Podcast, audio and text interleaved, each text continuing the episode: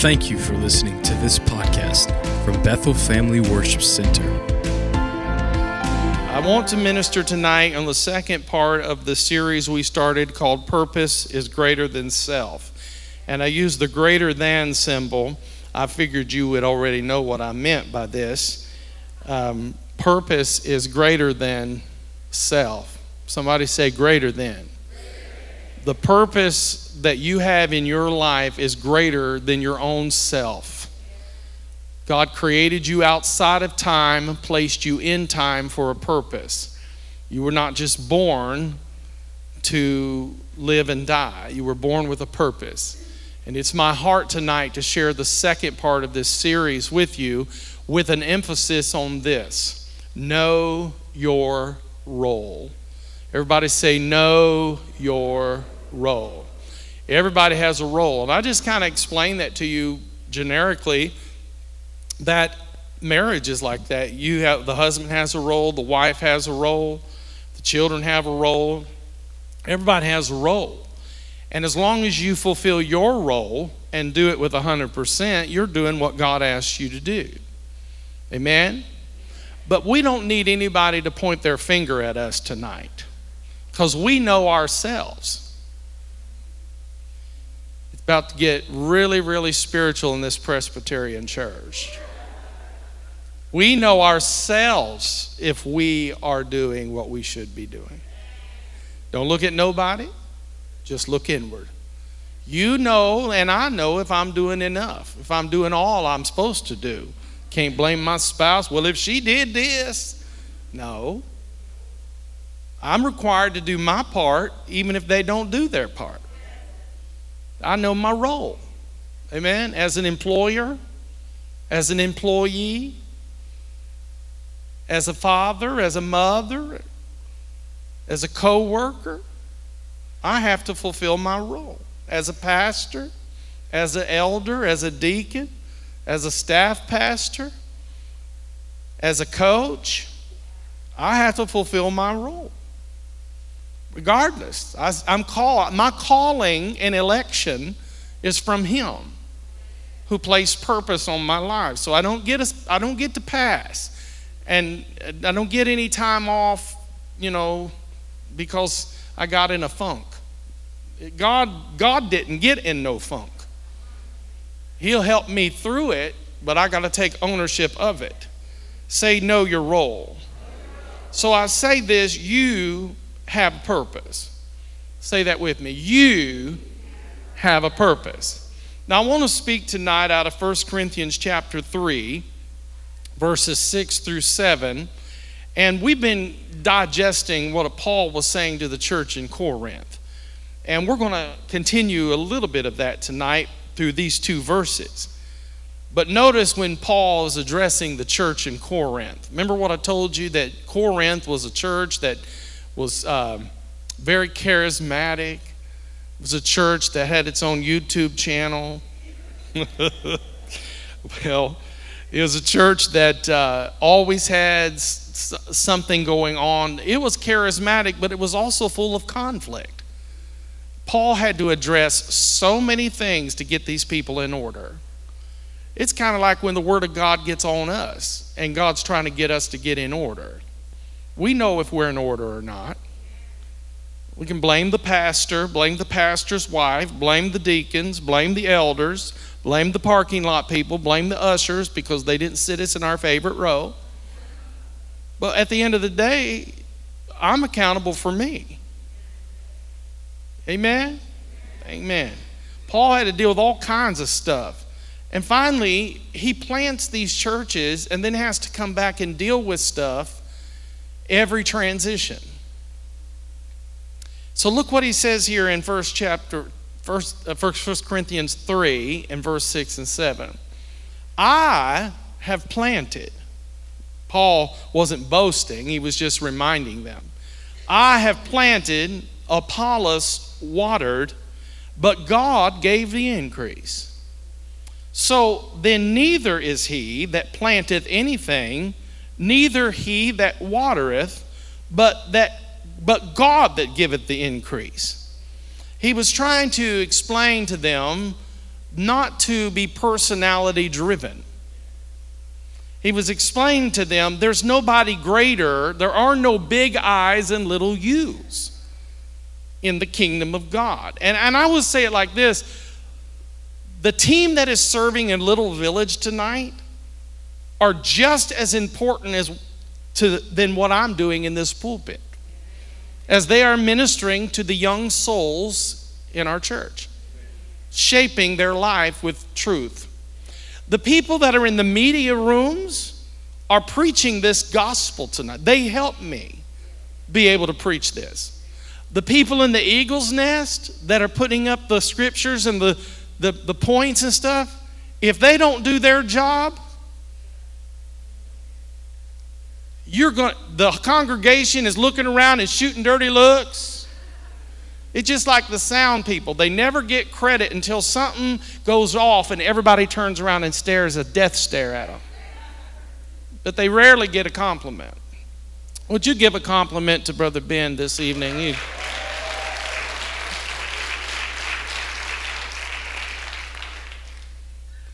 So Paul was saying, I planted, Apollos watered, but it was ultimately God that gave the increase. The first pastor that I remember that I actually comprehended their teaching and their preaching was a pastor by the name of Davy Bennett. I took I wrote write these things down because it helps me to remember my lineage, my spiritual DNA. Pastor Davy Bennett wasn't my first pastor. Brother Underwood was my first pastor that I remember. I remember one night he was preaching, and I was probably four or five years old. And I had borrowed a butterscotch candy from my friend Ronnie.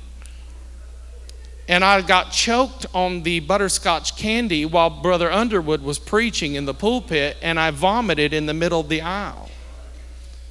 They're beating my back in the middle of this pastor's message. I vomit all over the carpet. And I'll never forget the look that Brother Underwood gave me. I was like. I remember that. I remember the color of the carpet. I remember who I was and what side of the church I was sitting on. It had a real impact on my life. But I was so young, I did not really comprehend what he was preaching. I, I knew he preached, and I, you know, I saw people respond to the preaching, and families were growing because of that, but I didn't know they were growing. I just knew the atmosphere was always charged with great energy, and people were shouting and buck shouting and running and all kinds of stuff. And but when we got to Uniontown Church of God, brother under brother Bennett became my pastor, and I started to comprehend as a young person we would sit in the sanctuary. We didn't have kids' church. Sometimes we would have children's church, sometimes we didn't. It just depended on if we had a faithful teacher. So you never knew if there was going to be children's ministry. You just had to go and sit in the seat and hear them preach and endure those services. And so I learned how to make forts with songbooks so my cars and my Hot Wheels would have a place, to, a garage to park in and I sat within pinching distance of my mother, who made sure I didn't get too loud. But she let me bring those things to kind of keep me occupied. Uh, but there came a time, even in those altar services, that the Spirit of God would move, that I sat up in attention. And I listened to my pastor preach, and I saw the anointing upon him. He preached with conviction, he preached with passion. And that, that marked me. His enthusiasm of the Bible affected me personally. It marked me. I remember the messages as he would preach them, and it had a positive impact on my life. Now, my father, Ray Hylton, who is my teaching spiritual father, also grounded me in the Word of God, and he created a hunger in me for the Word of God. As I sat up under my pastor, my father, I started developing a hunger for the Word of God, where I started getting hungry for, to read my Bible. I started getting hungry to understand passages. and really be able to decipher the children's messages that had been taught to me at Sunday school. I, I didn't understand. They were really just laying that foundation for me. That's why it's so important that you have your children in church. Because that one hour you give the church your child isn't really going to cut it, but it will help. The church can't do for you as a parent what you should be doing at home. The church can only partner with you, they can't raise your child for you. Pastor Hill then would become my next pastor, and he is my pastoral father, spiritual father. And he made the scriptures come alive to me as well. I wanted to fill my life with every spiritual truth that my mind could comprehend as he preached the word. And so both my father and my uh, and Pastor Hill spent time pouring into my life. And here's how they did it. They corrected me, admonished me, exhorted me, guided me, taught me, trained me, spanked me. That's the part we don't want to talk about because you know we're so grown, can't nobody but that's what they did. And under their tutelage, they grounded me in the truth through sound doctrine. Not YouTube cray cray, not Facebook prophets. They grounded me in sound doctrine. Mm. For God has not given you the spirit of fear, but power and love and a sound mind where you make good decisions. Now, back in the day, we didn't have Facebook prophets or YouTube prophets back then. But every time I got in error, my pastors corrected my thinking and helped me search for truth that bore witness with the Spirit. Because they cared about my soul and they cared about where I ended up. I learned to serve through the covering of my pastors. I didn't wait for them to draw close to me. I drew close to them, even if they didn't want me close. I served them. I remember carrying Pastor Hill's 50 pound Bible. It had a big leather bound on it. It was leather bound, big. I mean, that thing was his family Bible size. I'd carry that thing into church for him, carry it proud because I was carrying my pastor's Bible. Wasn't doing it for show, but was all, so honored to be able to have the opportunity to carry the man of God's Bible that he was going to preach from. I served him. I served our pastor's wife. I, I ministered to their needs. And, and I would say this that wherever you serve in the body, serve with a pure heart. I served even when I didn't know if I was doing a good job or not. Didn't get no performance reviews. Sometimes I got a pat on the back, sometimes I didn't. Sometimes Pastor Hill would buy my Sunday meal at the chicken place, Mr. Chicken, Mr. Steak. That's what it was called, Mr. Steak. I, I, they should have called it Mr. Chicken because that's what I ate every time I went. I, I served when I felt close. I served when I felt distant. I served even if I didn't think I was making an impact. I served, and one day I realized that all that serving was a setup. That God was using them to set me up. Now, I want to draw your attention to Acts chapter 6, where God started something new. God started a new ministry. Uh oh. You know how people get when something new comes on the scene? Well, I don't know if I'm for it or against it. God started a new ministry in Acts chapter 6, verse 1. And in those days, when the number of the disciples was multiplied, there arose a murmuring of the Grecians against the Hebrews, because their widows were neglected in the daily ministration. Then the twelve called the multitude of the disciples unto them, the twelve being the apostles. And they said, It is not reason that we should leave the word of God and serve tables. Wherefore, brethren, look you out among you seven men of honest report, full of the Holy Ghost and wisdom, whom we may appoint over this business.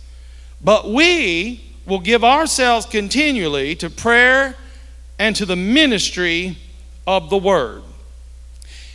I guarantee you that when God introduced this new ministry in the church, that it drew opposition. Well, I don't want the deacons praying for me. I want the apostles praying for me. I don't want someone under delegated authority to come pray for me in the hospital. I want the big cheese. come on now. Can you imagine the stir? They're already stirred up because their needs aren't being met. Boy, it sounds like a bunch of church folk, don't it? I'm not happy. My children aren't happy. I'm just not happy. And so the apostles said, okay, let's meet the need. Isn't the need the most important thing? The message never changes, but the method does. And so God says, we're going to import and bring deacons in and spread the work of the ministry.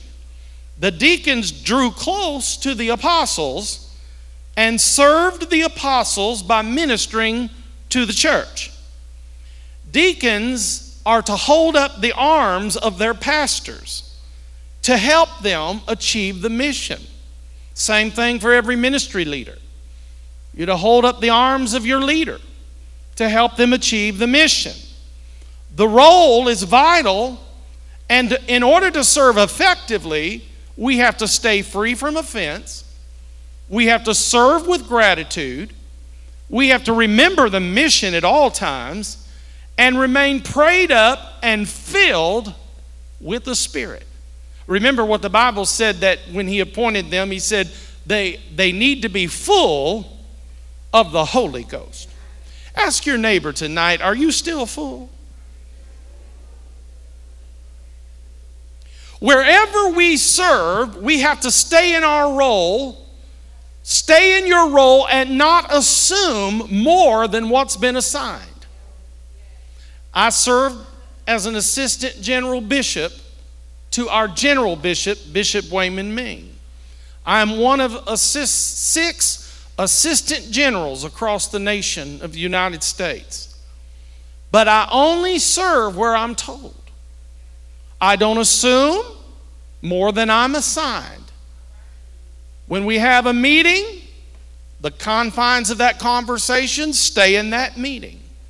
I don't tell my wife, I don't tell other people. It doesn't ever get leaked from me. When my bishop says, I need you to do this, I do it. Because I am assigned to that role. I know where my role starts, I know where my role ends. If I was a district bishop, that means I'm a pastor of pastors in one district, for example, the state of Indiana. My role is not to have my hand in every church in the district. My role is to pastor the pastors of the district. For me to make calls to them and say, What's the condition of your soul? How's your spouse doing? Or how are your children holding up? Can I pray for you for a healing in your body? Not for me to meddle and try to get involved in their business of the church. I'm to pastor the pastors. If I am a local pastor, then my role is to be the primary feeder, leader, and visionary. That's my role. I can't do that effectively, be the primary feeder, leader, and visionary if I don't have a team of people to help me minister to the body. There's one of me and many of thee. If I'm a staff pastor, then I know my role. I am assigned to a role. Pastor Wayne and Lisa are assigned to outreach. Pastor Ethan and Caitlin are assigned to operations and other things. Pastor Cross and Destiny are assigned to the student ministry. Amen? Pastor and Sister Hill are assigned to the caring of our members. When we have people in the hospital, when we have people who are sick and afflicted, we, they are to call on them and to minister to them and bring us report of their health. So we all know our role. And when we all do our role, we are effective together. Elders have a role. Deacons have a role. Elders eld and deacons deek. Elders have spiritual oversight, deacons have temporal oversight. Ministry coaches have a role. Volunteers have a role. Amen? Can you imagine if our media director, Ben Butcher, filled out the planning center and put everyone at their assigned place and someone just decided not to show up. They're on the schedule, they get the same email and text that everyone else gets, but they just decide, I'm not going tonight. Don't call nobody, don't communicate. Can you imagine what kind of hymn hall and circus that would be? You wouldn't get by with that on your job. How much more should we do better in the kingdom of God? Because we are handling the work of God, which is paramount above all things. Should be very serious in our heart. We should never leave the church in the lurch. If I know that I'm not going to be here, I prepare someone in my stay who will do it as good as I do it or better so that nothing suffers in my absence. I have great respect for every pastor and every spiritual father that has shaped my life. Their knowledge and ability and godly example have shaped me and provided my spiritual development, which I still need. One planted, one watered, my spiritual development, just like what Paul said I've planted and Apollos watered. So look again at Paul and Apollos. Write their names down in your journal. You have Paul and you have Apollos. As an apostle called to the city of Corinth, Paul was responsible for starting the church in the city. However, he also served as their first pastor until God raised up another pastor to take Paul's place. That replacement was a well respected, highly educated man from Alexandria in Egypt named Apollos. And soon, when Paul made his departure, Apollos became the senior pastor of the Corinthian church. History tells us that Apollos was a gifted orator who was renowned for his eloquence. He could speak.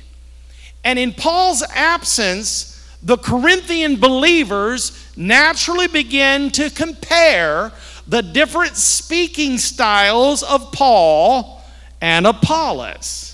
That's why I don't tell you when I'm not going to be here. Because I don't care who's bringing the word, you need it. I need it. It don't matter what flavor of Doritos you like, it's still a Dorito. Come on, somebody. Look over at somebody, especially the guilty. Well, I'm not going to go because I caught wind on social media. Pastor wasn't going to be there. He won't know if I'm not here.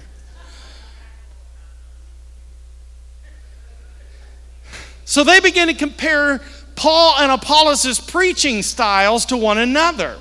Some who had been in the church since the beginning at the old campus were extremely affectionate toward Paul and maybe didn't even like the new style of their new pastor. And then there were others in the church who loved Apollos and thought, well, his preaching is more superior more eloquent than Paul's. Yet the message Paul and Apollos preached was the same. but just different styles. so when Paul heard that there was divisions forming, oh help me Holy Ghost. Divisions were forming in the church hallway. Whispers from these home groups. Mm, mm over the issue of his and Apollos' different styles of ministry, he had to write another letter.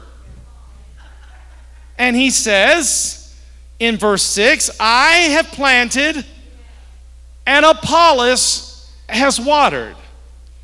I want to take a closer look in the statement to see what Paul actually meant. Write the word planted down. The word planted in this verse is translated from the Greek word photuo, which is the form of futon, the Greek word for a plant, and it simply means the act of planting a plant. Paul said, I have planted, the act of planting a plant. Paul uses this word metaphorically and described his role in Corinth. My role was to plant the plant, to plant the church, to plant the church plant. Come on. He said, I'm the planter. My task was to penetrate the darkness of this city. My task was to plant a church where people said it could not be planted. My task was to penetrate every wickedness that was going around. And there's no doubt that this city of Corinth had the toughest spiritual ground that he had ever encountered. It was surely one of the most difficult places to minister and to pastor a church. It's like a, a neglected garden that's overrun. If you have a neglected garden, it's got weeds in it, it's got critters in it, critters. It's got pests in it. And we know just by what Paul described to us early that the church of Corinth was infested with demons, infested with people who had a bad attitude and a bad spirit. He was dealing with all kinds of mess in the church he had planted. Come on, somebody. And in order to plant the gospel in people's hearts and firmly establish the church in a tough environment, he had to press forward and he had to till the ground with the power of the gospel of Jesus Christ because he did not care if the people didn't like him. He didn't care if he was going to be on their restaurant list. He didn't care of whether or not he was a who's who among them. He came to proclaim the gospel of Jesus Christ to cry aloud and to spare not. He didn't worry himself about going to everybody's party. He stayed focused on his assignment and he got down on his hands and his knees and he pulled the weeds. Don't get mad at your pastor when they got to pull the weeds in your life. It's hard work. Yet, for one and a half years, Paul poured his life in pioneering that church. And when he finally left Corinth to pursue his apostolic call in another city, the Corinthian church had not only been planted, but it by that time of all that rooting out, he had rooted it firmly and it was producing good fruit. Hallelujah. So Paul described his role in Corinth as a planter. However, he was fully aware of his responsibility when it ended and when it began. It's important you know when it begins and ends. That's why I say stay in the lines. Don't go beyond your assignment. Stay in your assignment and make it flourish. And that is why he continued to say, I planted, but Apollos watered. Write the word watered down. It's the Greek word podzi, Podzo. Podzo, which often means to water or to irrigate. So he tells the church, I'm the planter, I planted the plant, And he said, Apollos watered you and irrigated you. I'd like to say it wasn't just irrigation, it was irritation. Sometimes you've got to be irritated out of your mess, out of your stinking opinion. You know how many times the Holy Ghost has convicted me on my bed and irritated me till I got victory in my soul over my opinion? So he says this word water is the very word that could be described to depict a farmer who is watering the garden to provide nourishment to the plants so that they could grow. Because you know, if you don't water the plants, they're not going to grow.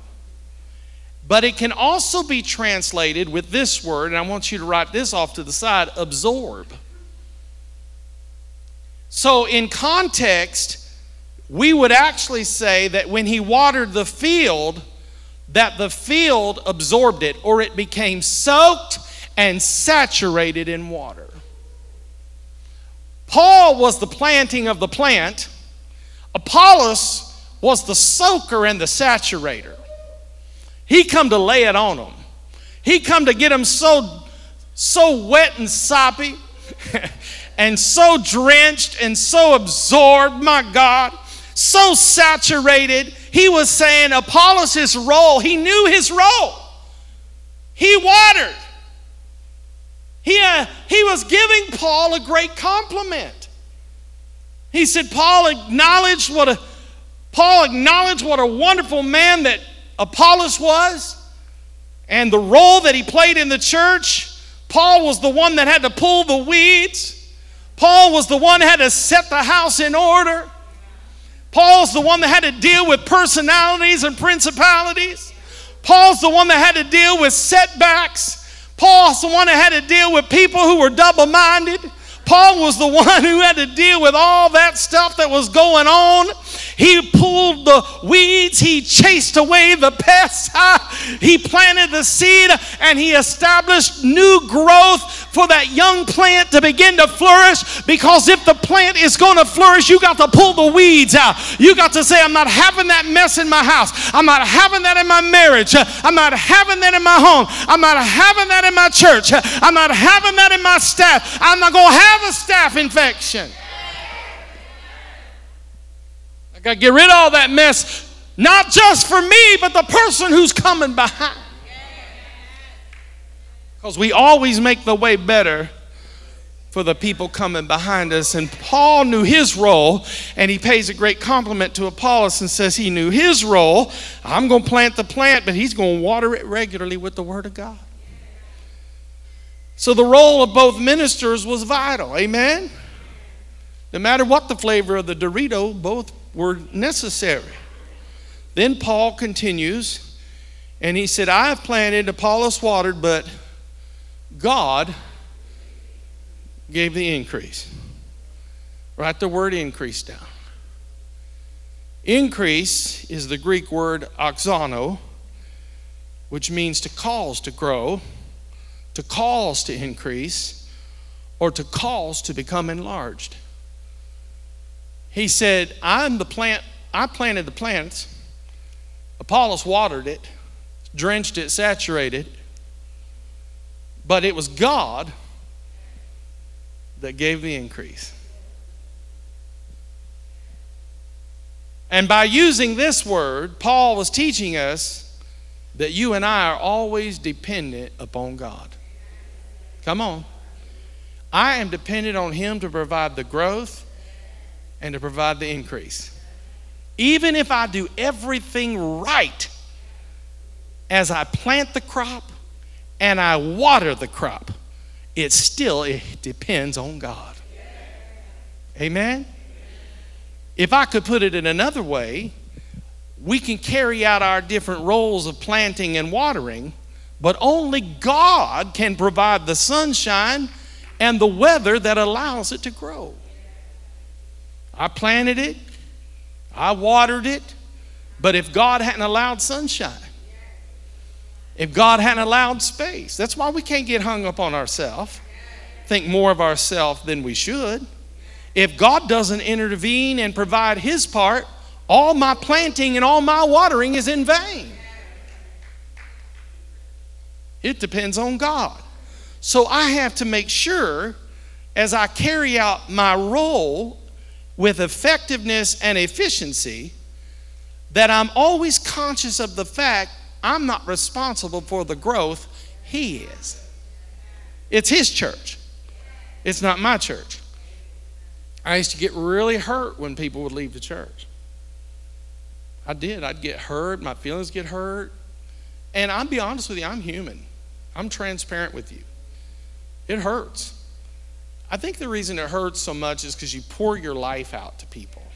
You give much. Come on, JR. You pour yourself. We know. You pour yourself into people.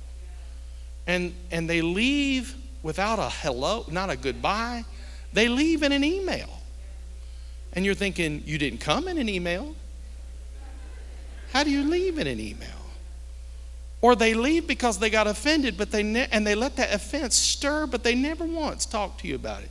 And if you they had talked to you about it, they would have realized you didn't even know they was offended. But see how the devil gets in there. That's why Paul had to rid the pests and rid that weeds and all that stuff. And the word of God had to water our soul. Amen? And so we have to be conscious to realize it's not us. So I used to hold people with a tight fist. And the Lord helped me.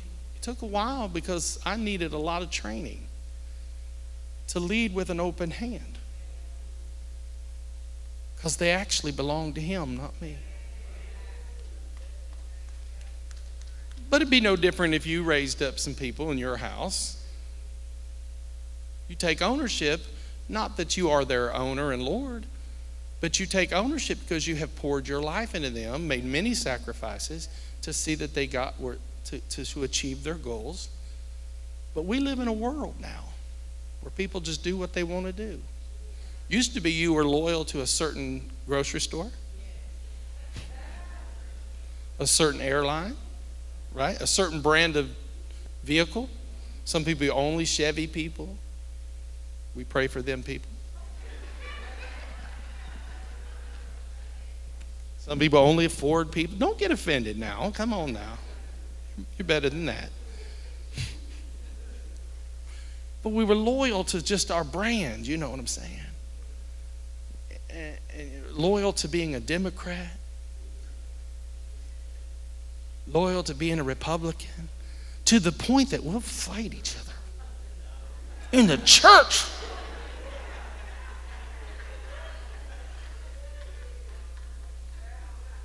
That ain't nothing but junk. That ain't nothing but junk. That's why we don't promote that mess here. Now, everybody's entitled to their persuasion and opinion, but you're not going to find us here at this house walking around looking for something to fight about.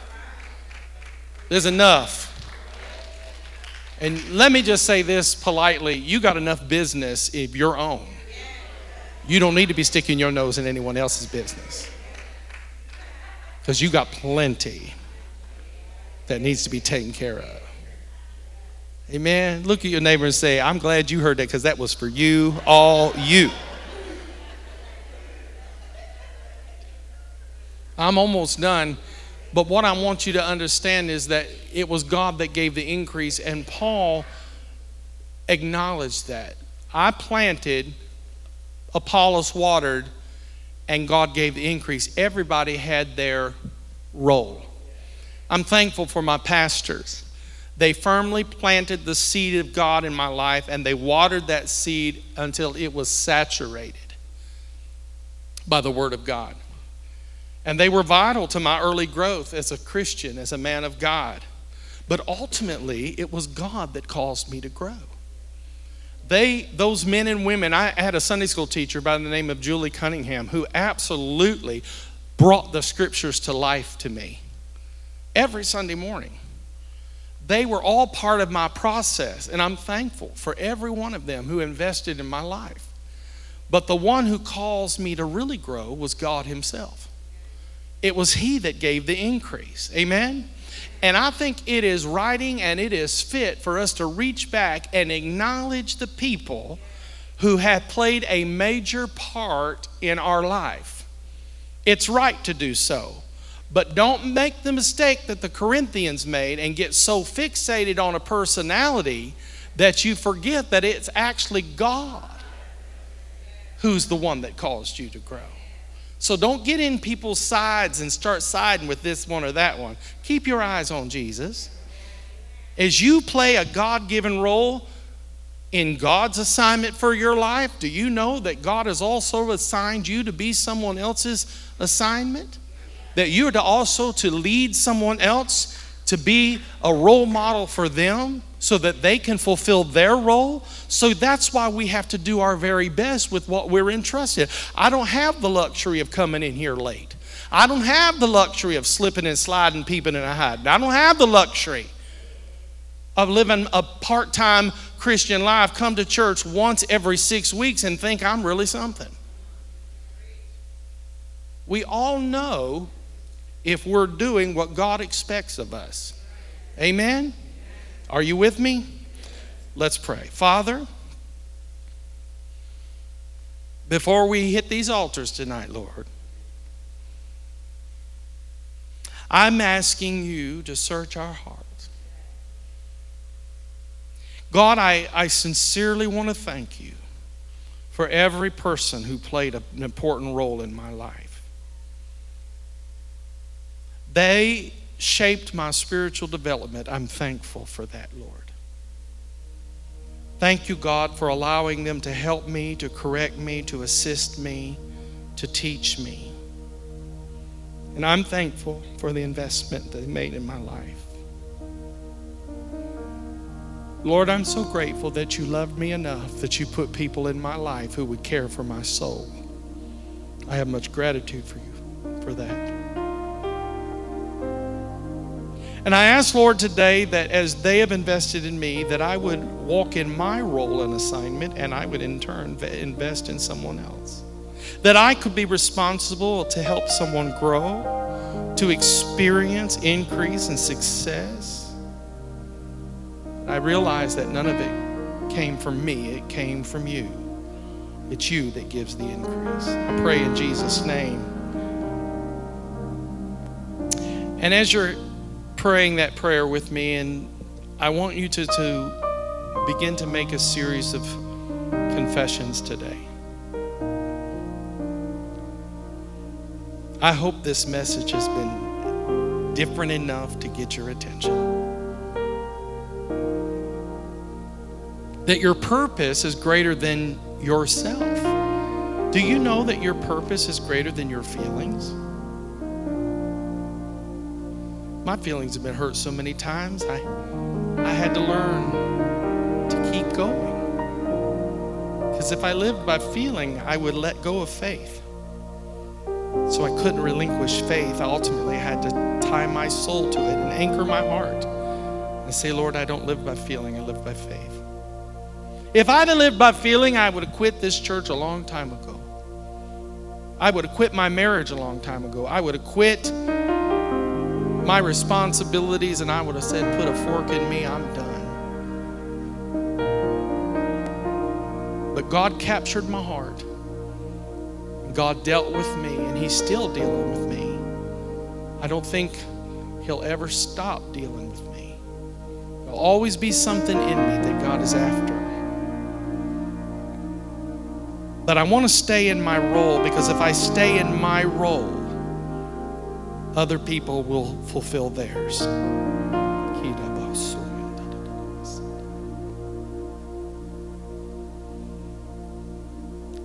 If I stay in my role, other people will fulfill theirs. Because I now know that my role is significant enough that God assigned it to me. And He's using me to help other people. I'm talking to somebody in this place. I want you to confess tonight that you recognize that, that it is a privilege to do what you do. Because some of us are complaining with our breath while someone else in this world is breathing their last. Don't forget that the people who prayed to have what you have wish they have what you have. If God's given you favor in a church or a favor with a, a business or favor with a group, don't take that for granted. If God's given you pastors and spiritual leaders in your life who love you enough to speak to you in love, to bear with you and be long suffering, don't take that for granted. If God's given you a role to be a, a king who funds the vision in the house and the, the vision, kings dr- fund it, priests dream it, then thank God He gave you the money to do that. Consider it a privilege, not an entitlement, a privilege. Consider it a, a, a privilege and an honor to tend to the seed with love and care, to nourish it and saturate it. That you fulfill your assignment and your role. If you are called to a ministry and you're serving in the house or out of the house, then do it with everything you have. Don't be slothful about it. You're doing it unto God, He keeps track, He knows. People, God is, He, he will let certain things slide for a season, but there's coming a reckoning where He's going to hold us accountable and ask the question Will I find faith when I come? What will 2024 look like for your home? All around us are people who are in need of someone to help them. And because the Holy Spirit is working in your life and making you more like Jesus, we then must be willing and ready and desirous to be that blessing, to be a key person to someone. God has given me a role to play in the spiritual development of others, and I know that. Not only my family and my children and my grandchildren, but in this house, in your family, as a spiritual leader in your life, I, I take that role serious. I don't ever step into this pulpit without something prepared in my heart and prayed over. As I am the primary feeder, primary leader, and primary visionary of this house. Delegated, by the help of the Holy Ghost, leaders who also carry that same fire within their belly. But they are also responsible to tend to the seed that God gave them. I declare in Jesus' name that every one of us in this church will impact this community. Church will be more than just coming and attending, but it will be a weekly gathering of people, of souls, and building material. That I would not be negligent to invite people to know you, Lord, and then invite them in after their experience of salvation to be discipled and to be nurtured in a loving covenant family. I'm responsible and I must know my role. I'm asking you tonight to pray where you're at and ask the Lord to reveal to you your role and to reacquaint you again with the role in your life. As they sing this song, if you want to pray in the altar, come. If you want to pray in your seat, come. But please pray. Ask God to help you know your role.